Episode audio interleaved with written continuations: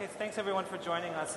Um, we'll be talking about this work by Nick Cave, and our, our uh, guest today is David Page. He's a DC area artist. He's born in Cape Town, South Africa, but lives in Baltimore. Um, he has a Master's of Fine Arts from the University of Maryland at College Park and has received many local awards and grants uh, for his artwork. He um, has written for the Maryland Art Place's Critics Residency Program and is an adjunct professor at the Corcoran College of Art and Design and uh, an MFA faculty um, at um, Towson University. His work has been shown in DC area venues, recently Arlington Arts Center, School 33 Arts Center, Baltimore, and an upcoming December solo show at Stevenson University in Maryland. And what's the name of that show?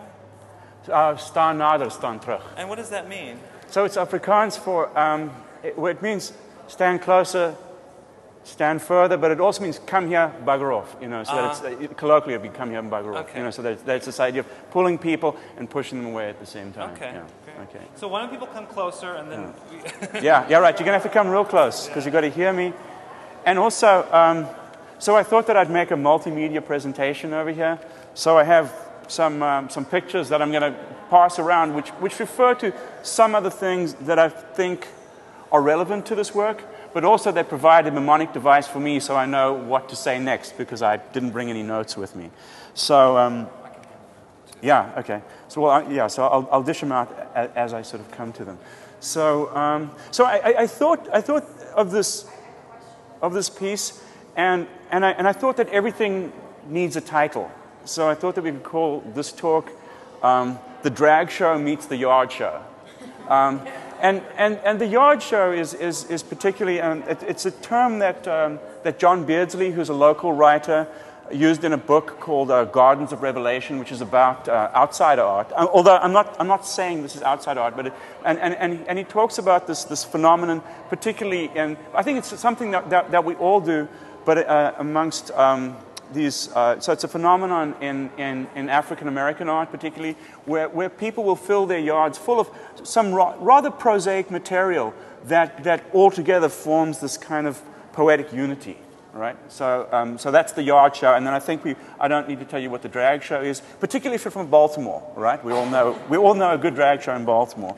Um, so, anyway, and then I was thinking about this, the genesis of, of the sound suit in particular um, and also other artists um, that might work in a similar way. So I thought that I would try to filter this through artists that I've met, you know, so, because I've not met Nick Cave, so I don't know much about this, so that I can only, I can only interpret stuff. So I thought the first one that I would start with, and I hope we're all familiar with, is Joyce Scott, so you can take a look at her work.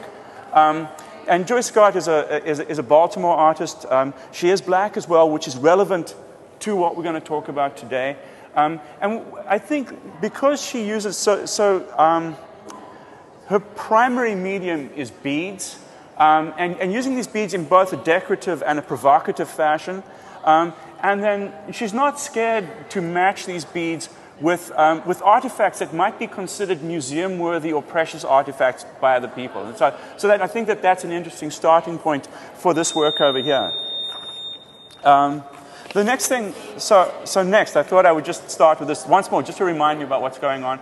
So this is, in fact, one of Nick Cave's. It looks like one of his earlier sound suits. So that this is sort of where this started. And I think that we should start with, with that premise. Um, that, um, so his story is, and I think we, all, we always need to be a little skeptical of the artist's stories because we like to create um, legends about ourselves, you know, but it's based, obviously it's based on this fact that he was sitting on this park bench around the time or just after the Rodney King riots, the, the, the LA riots, um, and, and he was feeling as a black person somewhat less. In other words, this, somebody, these, these, these police officers had been caught on tape, you know, savagely beating this person and had pretty much gotten away with it.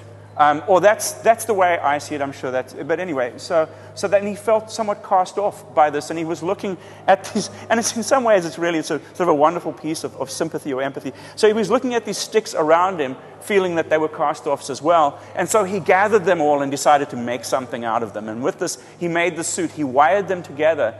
Um, and this is an important thing um, that maybe we can get to later, but he, he doesn't use glue in his work at all, so that he uses all kinds of mechanical fasteners that are sensitive to the materials that he uses. Um, so, anyway, so he wired them together and he put on the suit. And as he started to move around in it, it made this, it made this noise, it made this music. Um, and that's how the sound suit began. So, in some ways, it's a kind of an anti conceptual approach to art. You don't set out to make a sound suit, you set out to give life to these cast of sticks, and then you make a noise, and thus the sound suit is born. And, and so, that, that I, I like that process, this idea of arriving at something rather than setting out to do something. Um, and then, so I, I thought also, uh, and, and, so that there, there have been many of these, and some of them are made with human hair. Um, he's also a trained, um, a classically trained dancer, or somewhat classically trained dancer, so he understands movement, he understands spatial proje uh, projection, and so that he sees, so that he sees these suits. Um, so, so, what we're looking at here is at once a sculpture, but it's also this kind of manifestation of a certain kind of energy, uh, of the expression of a certain kind of energy, which then creates a certain noise. So we're looking at something less than what it might be here. And so that we have to understand that as well. Um, but then I, I, I, thought, so, so I, I, picked out these, these anthropological schematics, and this is of, of this tribe um, who, tribe, and uh, uh, perhaps, or, or, this nation or this people, I think the word tribe is, is somewhat prejudicial, um, who live in the southernmost part of South America, and, and they're extinct by now. But just so that you'll take a look at this, just to realize that, that, that this, this instinct to do this is not something that we need to learn, that it's something within all of us. So that, that if one wants to take a look at that. And I think that that's important, this idea. So, this notion of ritual performance as opposed to looking at the history of performance. Um, so that, so that we, we need to look at this as, as, as either a performative piece or as a, let's say, as a potentially performative piece, that that's where it gains its, its history and its strength from. Um, that, that, that it, it anticipates somebody to get inside it and then to dance around in it and activate all of these, these beaded objects and so that they will make a noise and create something. Um, so I was, I was thinking about, about the notion of ritual performance and, and, and how, um, and, and how it's, it's something that's innate as opposed to this idea where, where with the, with the classical history performance as we know it, it's, it's something that is done to either please the king or whoever is in charge, charge of the court or to placate the minions. You know, it's something to amuse people, right, to keep them from, from thinking about revolution, or something to amuse the people who are in power, like one or the other, right? And this ritual performance is something completely different. It's done for the benefit of the performer, but then also in his thing as a kind of shamanic act for everybody else's benefit. All right? So that, that, that, there's something different here. And so while I was thinking of, of a ritual performance, and, I, am also thinking of how this piece exists in this space right now, you know, as, this, uh, as the static piece which alludes to something with movement. So I thought of these, um, and, and maybe if, if you're familiar with how the space has been used recently, the... Um, the um, video of Ana Mendieta and how she sort of cavorts in this red blood-like substance, and then she, she, she immerses herself in these feathers, and she sort of comes out as this feathered thing. And, and, and so that I thought I'd show everybody that too. Right? There's going to be a lot of pictures here. Um, and, and, and, and, how, and how this idea of covering oneself, right, or, um, or and, and, and in the case of Nick Cave, um, it, it's about, so it's about uh, ethnic or, or, or, um, or, racial blackness, about the concept of blackness, and about also trying to escape that for a minute, right? Trying, trying to just be seen as human. And, or, or as something else. And so, how this, this idea of, of disguising one's visage sort of emboldens you to do something else. And so, that, that, that how this idea of disguising or covering allows you to, to get up and jump up and down and do things that would otherwise be silly or, or you know, not the kind of thing that, that polite people do. So, and, and in this case, um, I was thinking of, of um, Blake. I don't know who's familiar with, with him and this, this rabbit suit that he. So, anyway, take a look at this. So, this is, this is Nayland Blake's rabbit bunny suit. And so he puts on this bunny suit, um, and, and, and so together with his weight, he weighs 400 pounds with this. it has, so it's, it's this, it's this uh, fleece suit. It's silk lined, which must be nice. And then, and then in between all of that, it has, it has these, these, these bags of navy beans. And so he has all these beans. And then his lover calls out from, so his lover who's out of sight or to the side of the stage then calls out these movements do this, do that, uh, often to like a Michael Jackson tune or something like that. So he's got to try and, and perform this, this, this, this, this dance choreographed by his lover so that, so that he's doing this for love. right? So, so, so that, that this, is, this is why he's doing this performance. So that, that, that this idea that whatever motivates this notion of ritual performance. Um, and so while we were about that, um, uh, and, and also, so, so, and what's interesting about him, that this, so, so Nayland Blake performs, um, he, is, he is also, um, so in this, in this kind of post-neo um, trans-racial era, if you want to believe any of that, um, he is of mixed parentage, whatever that is. Anyway, so his father's black, so therefore he is, but he says, you don't see my blackness, you see my fatness, you know, so that you see that he's fat. So, so his thing is also about being fat and being loved. Um, and so, so that, that I thought, you know, let's try and think about this in a contemporary realm as well. And so, if you look behind you, if you look at the Lucian Freud picture of Leigh Bowery over there, uh, Leigh Bowery is somebody who, and here's a picture of Leigh Bowery, just in case you don't have enough pictures yet.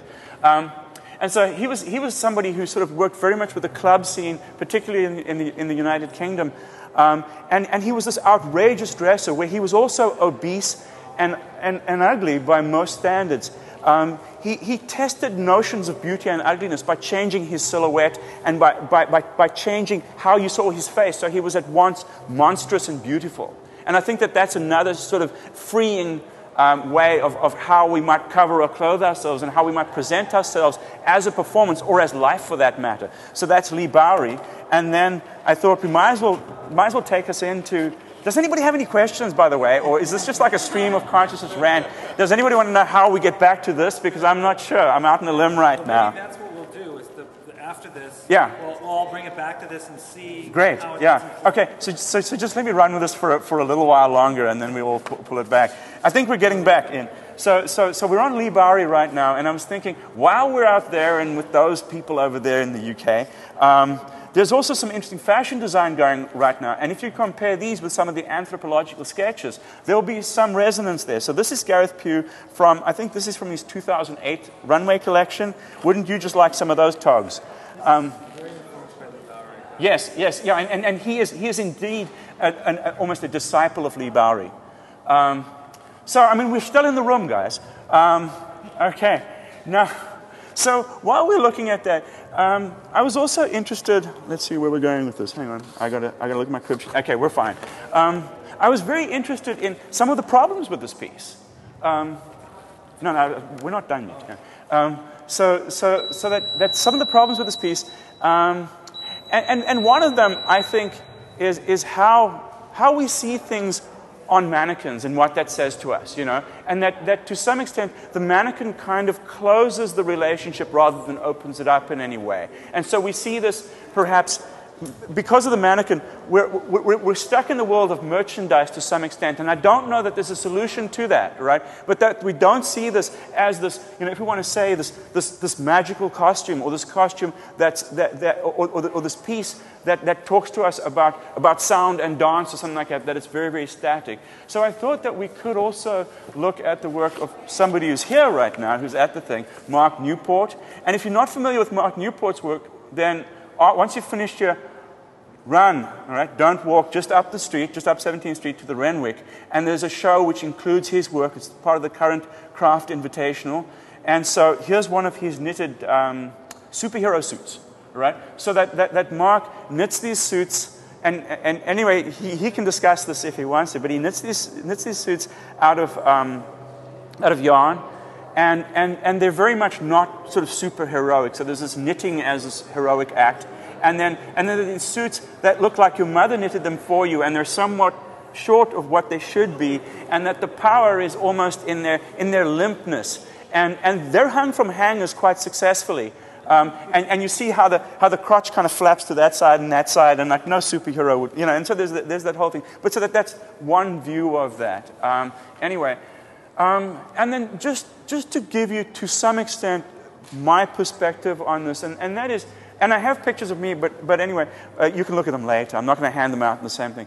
But, but, um, but so that, that, that, for a long time, I made these, I made these costumes. And that's sort of how, how I felt like I had some, because I, I, I can't really speak authoritatively about Nick Cave's work, but, but, but there's some resonance for me in this that I, I, I, I used to, and I still do to some extent, make these pieces that are inhabitable. And they were these sort of these suits, these costumes. And they were based on straitjackets. And it was sort of... Um, um, luggage for people. And, and so I would stand there bound in the suit because I wanted to be the artwork. I mean, that, that was the thing that I thought that the usual relationship, the, the, the usual exchange between artist and, um, and viewer left something to be desired, that the artist was cheated in the, in the transaction. And what I meant by that is when you make something and you put it over here, and then in your absence, people come and they view it, you know, it's like, well, well where are you? Where are you to hear what they say about your work and everything like that. So I wanted to be the artwork. So I was immobilized within these, these costumes.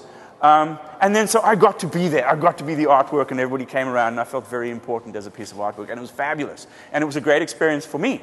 Um, and the problem that I, that, that, the, the, the, problem that persisted with me and that I, that I still have to solve is this notion of what is the thing when I'm no longer in it? You know, what, what is the piece? Because obviously I could not, I could not inhabit it for, for a month, although that might have been an interesting uh, prospect. I, I, couldn't do that. And so, so that, that, that, that, we're sort of left with that, that, that, that we still haven't resolved the problem of what is this piece and, and, and, and how do we convincingly represent it as something that has a better and perhaps higher life in some other form.